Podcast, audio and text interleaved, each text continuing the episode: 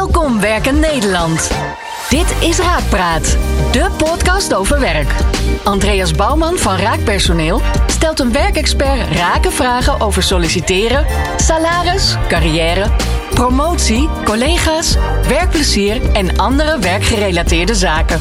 Moet je per se diploma's hebben voor een succesvolle loopbaan? Hoe voorkom je een burn-out? Is inclusiviteit een hype? Leg je werk even neer. Het is tijd voor Raakpraat.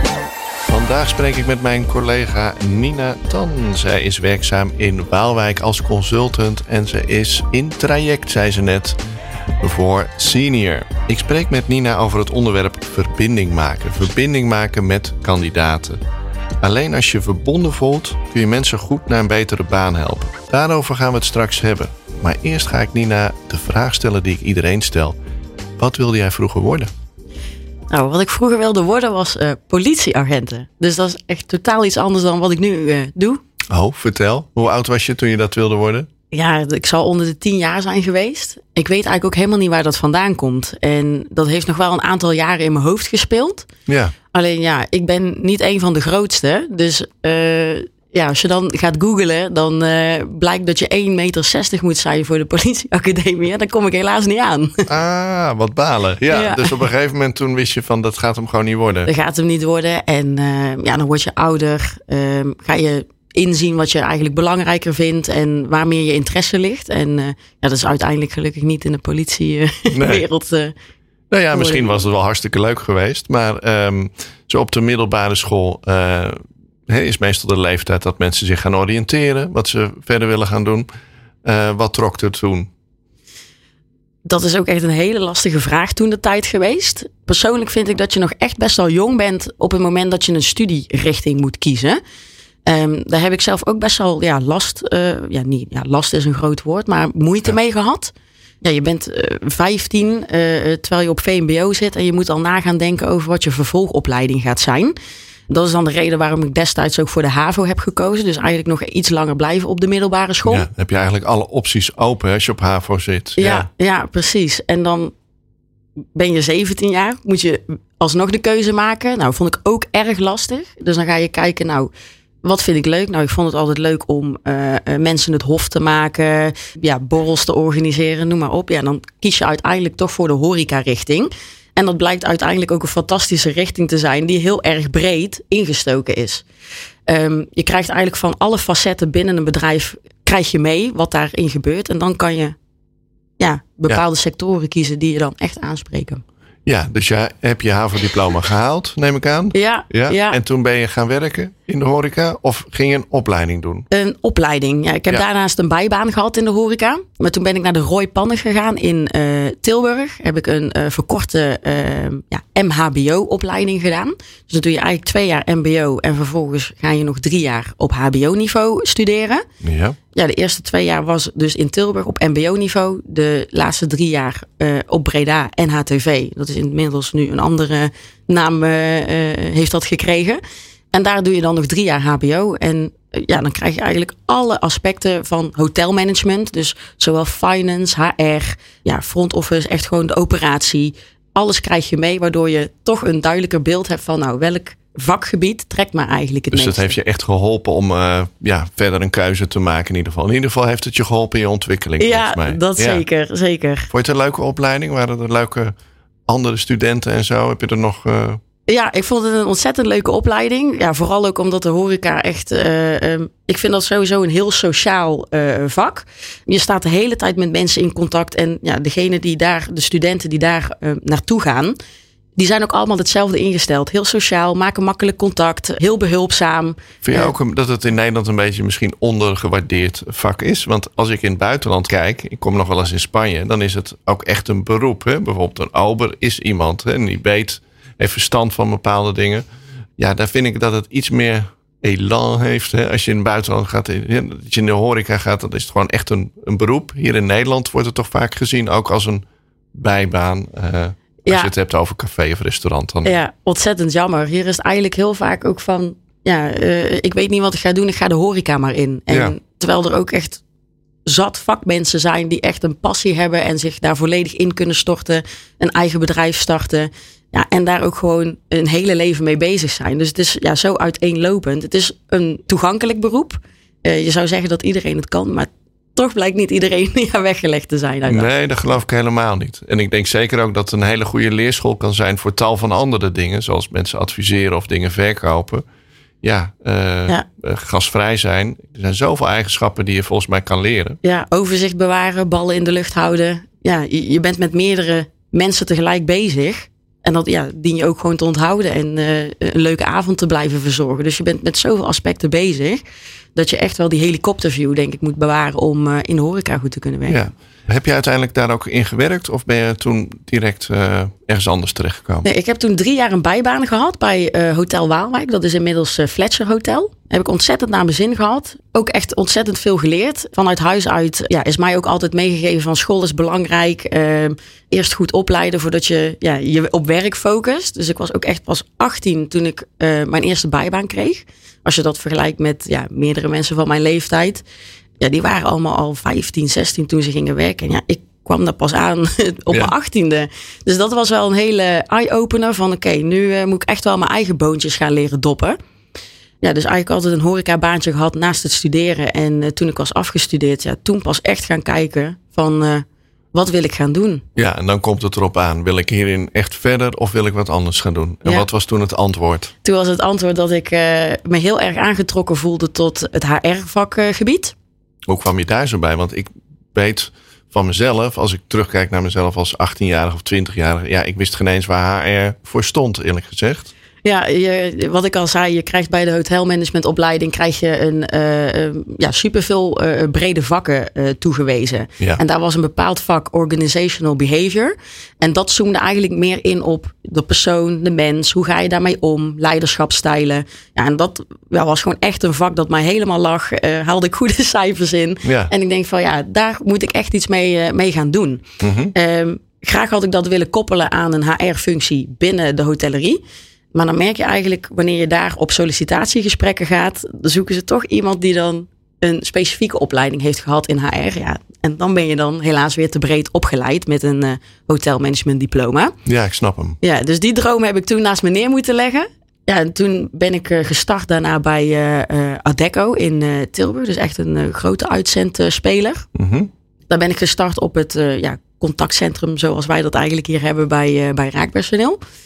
Maar dat was heel veel digitaal. Het was heel groot. Uh, ik zat in Tilburg gevestigd. Ik was aan het werven voor banen, uh, uh, omgeving Amsterdam. Ja, Deed je ook een beetje het werk van een recruiter? Of was het een, een recruiter light-achtig online recruiter? Of ik weet niet hoe het genoemd werd. Maar ja. je beantwoordde wel echt vragen van van mensen die gesolliciteerd hadden. Ja, het is een e-recruiter functie. Dus je bent echt voornamelijk bezig met het zoeken van profielen op de desbetreffende jobboards. En je uh, doet ook een telefonische screening. Maar eigenlijk stopt daar het contact. En dan gaat het, dan over naar de vestiging. Ja, ja, wordt het overgedragen naar vestigingen. Ik merk dat ik zelf heel erg hou van uh, ja, wat kleinere en wat persoonlijkere uh, contact. En dat is eigenlijk uiteindelijk ook de reden waarom ik ben overgestapt naar raakpersoneel. Ja, dus je wil wel ja. die verbondenheid voelen. En dat betekent voor jou ook dat je iemand aan kunt kijken. Dat je als je een gesprek hebt, dat dat niet alleen maar online of telefonisch is, maar gewoon aan tafel met iemand. Ja, precies. En je hebt ook een, uh, vanaf het eerste moment van uh, contact bouw je een band met mensen op. En ja, als e-recruiter kon ik daar totaal mijn ei niet in kwijt. Want ja, je hebt telefonisch contact met iemand en daarna stopt het. Je hoort nooit meer iets van diegene. Je weet ook niet of diegene überhaupt een baan heeft gevonden. En dat vond ik zelf ja, erg zonde. Ja, ik zocht een completere baan. En, ja, Snap ik. Ja. Als consultant uh, heb ik die gevonden. En uh, hoe kwam je bij Raak terecht? Want er zijn uh, heel veel uitzendbureaus. 22.000 hoorde ik laatst. Dus uh, Zo. de keuze is reuze. En hoeveel je oog toen zou bij uh, op raak? Nou, mijn oog is eigenlijk niet op raak gevallen. Ik ben juist gevonden. En dat is een heel grappig verhaal. Want uh, Benny, collega uit vestiging Gorkum. Mm -hmm. die heeft mijn profiel online zien staan op Monsterboard was dat destijds nog. En ja, hij belde mij op en hij zegt van ja, wat, wat, zoek je eigenlijk? Dus ja, ik begin met hem eigenlijk het eerste telefonische contact wat ik normaal gesproken ook al had met, uh, kandidaten. Woonde je in die buurt dan? Dat hij, uh, want ja, hij komt uit, uh, tenminste hij werkt op de afvestiging in Gorkum. Dus, Nee, ik, ik woonde destijds in Sprankapelle. Ja, dat is, wat zal het zijn? Ik denk uh, 30, 40 kilometer van Gorkum vandaan. Dus okay. het is voor mij nog steeds een mysterie hoe hij mij heeft gevonden. Had gewoon niks te doen en hij zat op monsterboard. Ja, oké. Okay. Nee, laat het hem niet horen. Goed, dus Benny die vond jou en, en toen? Ja, het eerste contact was toch wel heel leuk. Um, hij vertelde wat meer over ja, Raak als organisatie, waar ze voor staan. Ja, en met wie het eerste gesprek zou zijn. Destijds hadden we nog een uh, gecentraliseerde uh, HR-rol uh, door Alice. Mm -hmm. um, daarmee, daarmee ben ik in contact ge getreden. En hebben we een eerste uh, kennismakingsgesprek gepland op de vestiging in Waalwijk. En was mijn allereerste afspraak dus ook met uh, Alice en uh, ja, Melanie, mm -hmm. vestigingsmanager van Waalwijk. Ik had eigenlijk ja, totaal geen verwachtingen bij. Want je werkt eerst in Tilburg, in een, in een stad.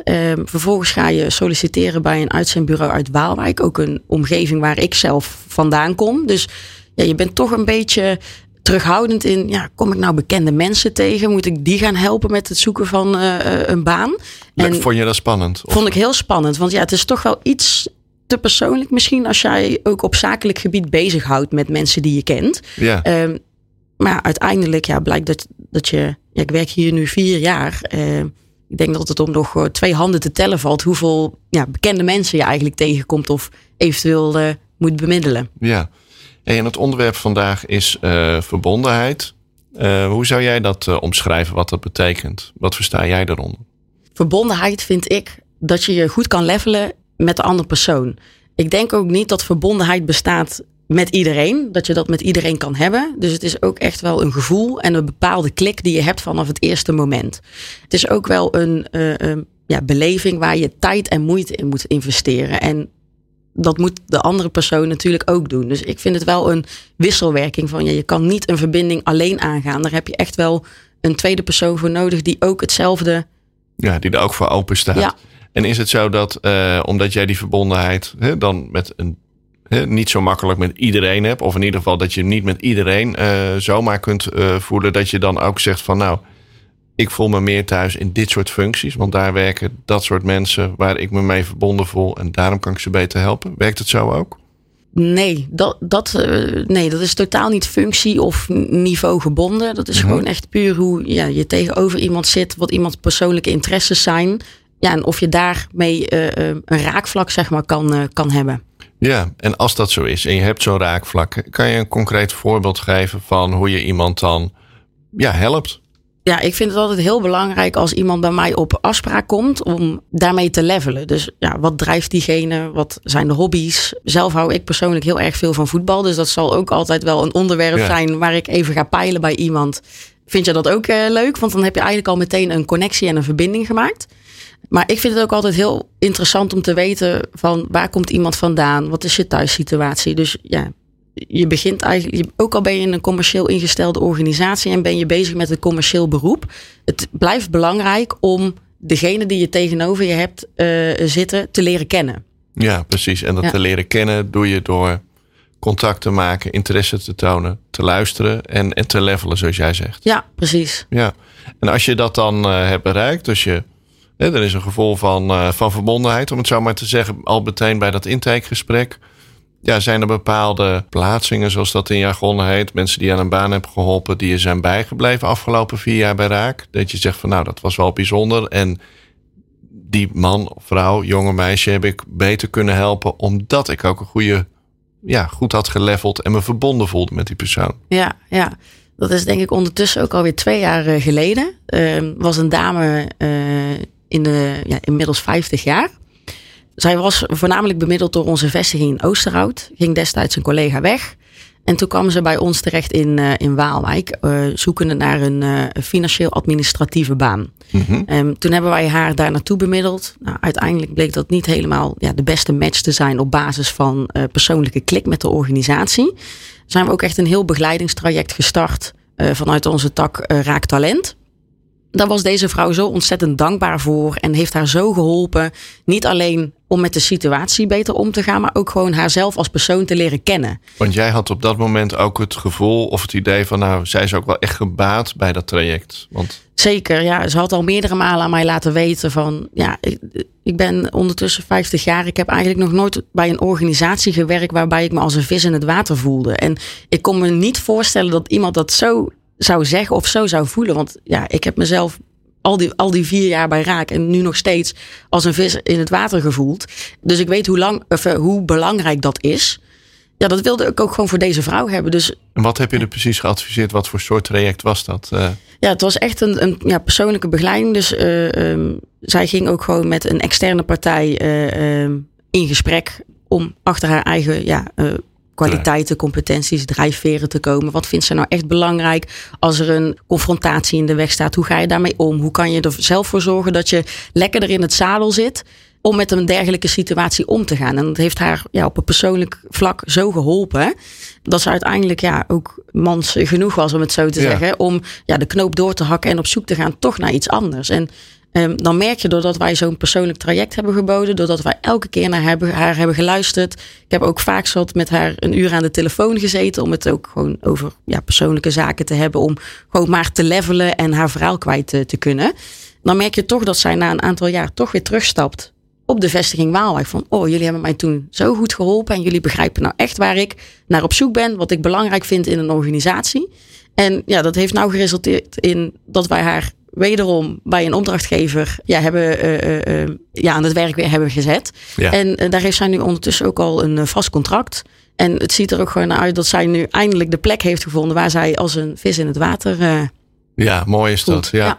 En ik hoorde inderdaad ook echt dat je zegt van ja, je moet echt eerst heel goed naar iemand luisteren. En je levelt niet voor niks. Niet alleen omdat het gezellig is of hè, om het gesprek op gang te hebben.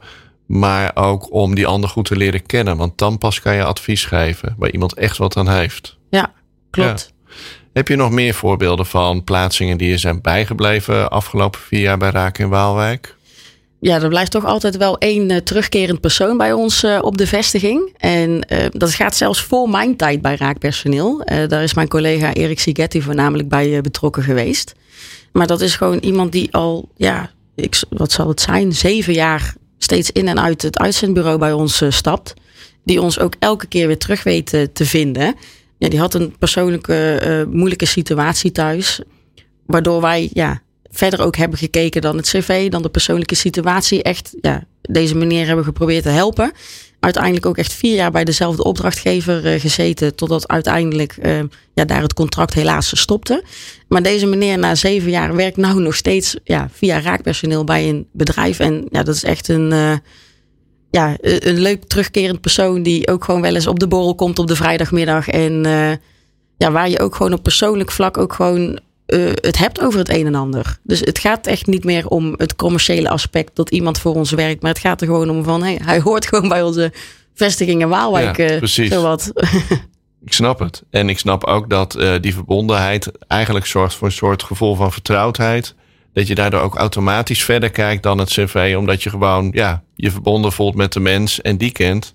Ja, en het cv, daar kan je niet eh, verbonden mee voelen natuurlijk. Nee, precies. Ik denk ook dat het te maken heeft met een stukje gunfactor. Van ja, je, je hebt iemand tegenover je die wil zo graag naar stabiliteit toewerken, maar het, het lukt diegene niet alleen. En dan is het juist zo'n mooi beroep. En eh, eh, zo mooi dat je ja, met de middelen die wij hebben binnen raakpersoneel toch iemand zo kan helpen. En ja, wel gewoon een omschakeling kan maken in het leven. Van, hè, de omschakeling van onstabiel naar stabiel en eh, wel eh, eh, rekeningen kunnen betalen. En ja, Ja. noem maar op wat erbij komt kijken.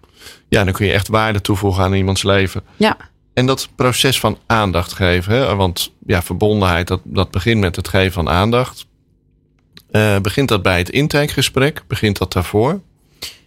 Het allereerste contactmoment. Dus of dat nou iemand is die zomaar binnenkomt stappen op de vestiging. Of iemand die je voor de eerste keer telefonisch spreekt. Voor mij begint het echt daar. Dus laten we heel even uitgaan van een situatie dat ik iemand eerst telefonisch heb gesproken. En die zie ik daarna op onze vestiging. Dan vind ik het persoonlijk heel belangrijk om het eerste telefonische gesprek weer aan te halen. Zodat diegene denkt van, hé, hey, herkenningspunt. Jij Ja. hebt echt geluisterd de eerste keer naar mij. Jij weet inderdaad nog waar ik naar op zoek ben. En vanuit hier kunnen we weer verder bouwen naar Ja, vind ik ook altijd heel prettig als mijn gesprekspartner dat doet. Niet als het een trucje is dat je het hoort van... eh, oké, dit is ingestudeerd en eh, dit doen ze bij iedereen. Ja. Maar als mensen echt terugkomen op van... nou, vorige keer gaf je dit en dat aan. Ja. Ja, dan voel je je wel gehoord. Ja, iemand is bijvoorbeeld op vakantie geweest een week in Amerika. Nou, die komt terug, die heb je voor de eerste keer weer contact mee telefonisch. Je vraagt even, prettige vakantie gehad. Voor de vakantie hebben we diegene ook zelfs een kaartje gestuurd. Kijk, het, uh, ja, nogmaals, je, je zit in een commerciële organisatie, maar je benadert het helemaal niet zo. Deze meneer waar ik het nou over heb in het voorbeeld, hebben we nog helemaal niet geholpen aan een, een baan. Maar je hebt wel de verbondenheid gecreëerd door een kaartje te sturen en heel even na te bellen van heb je een fijne vakantie gehad. Maar Ja.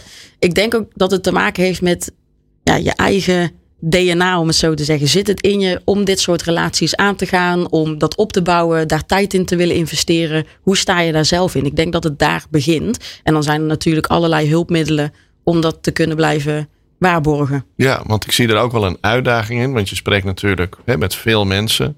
Eh, je krijgt met steeds meer mensen een relatie, dus een gevoel van verbondenheid. Ja, eh, hoe zorg je dat, hoe hou je het overzicht, wou ik wel bijna zeggen. Want op een gegeven moment dan worden natuurlijk wel heel veel mensen. En je kunt niet aan iedereen continu aandacht geven. Nee, klopt. En uh, ja, gelukkig heb je daar systemen voor waarbij je overdrachten kunt tikken, um, een reminder op laat, kan laten komen van over zes weken weer eens contact. Wat ik zelf heel fijn vind, is elk contactmoment dat ik heb gehad, heel even kort te beschrijven, zodat ik weer een ja, reminder heb. Ja. ja, reminder, een herkenningspunt heb van, oh ja, daar hebben we het de vorige keer over gehad. Laat ik het vanuit daar weer verder pakken naar het volgende contactmoment.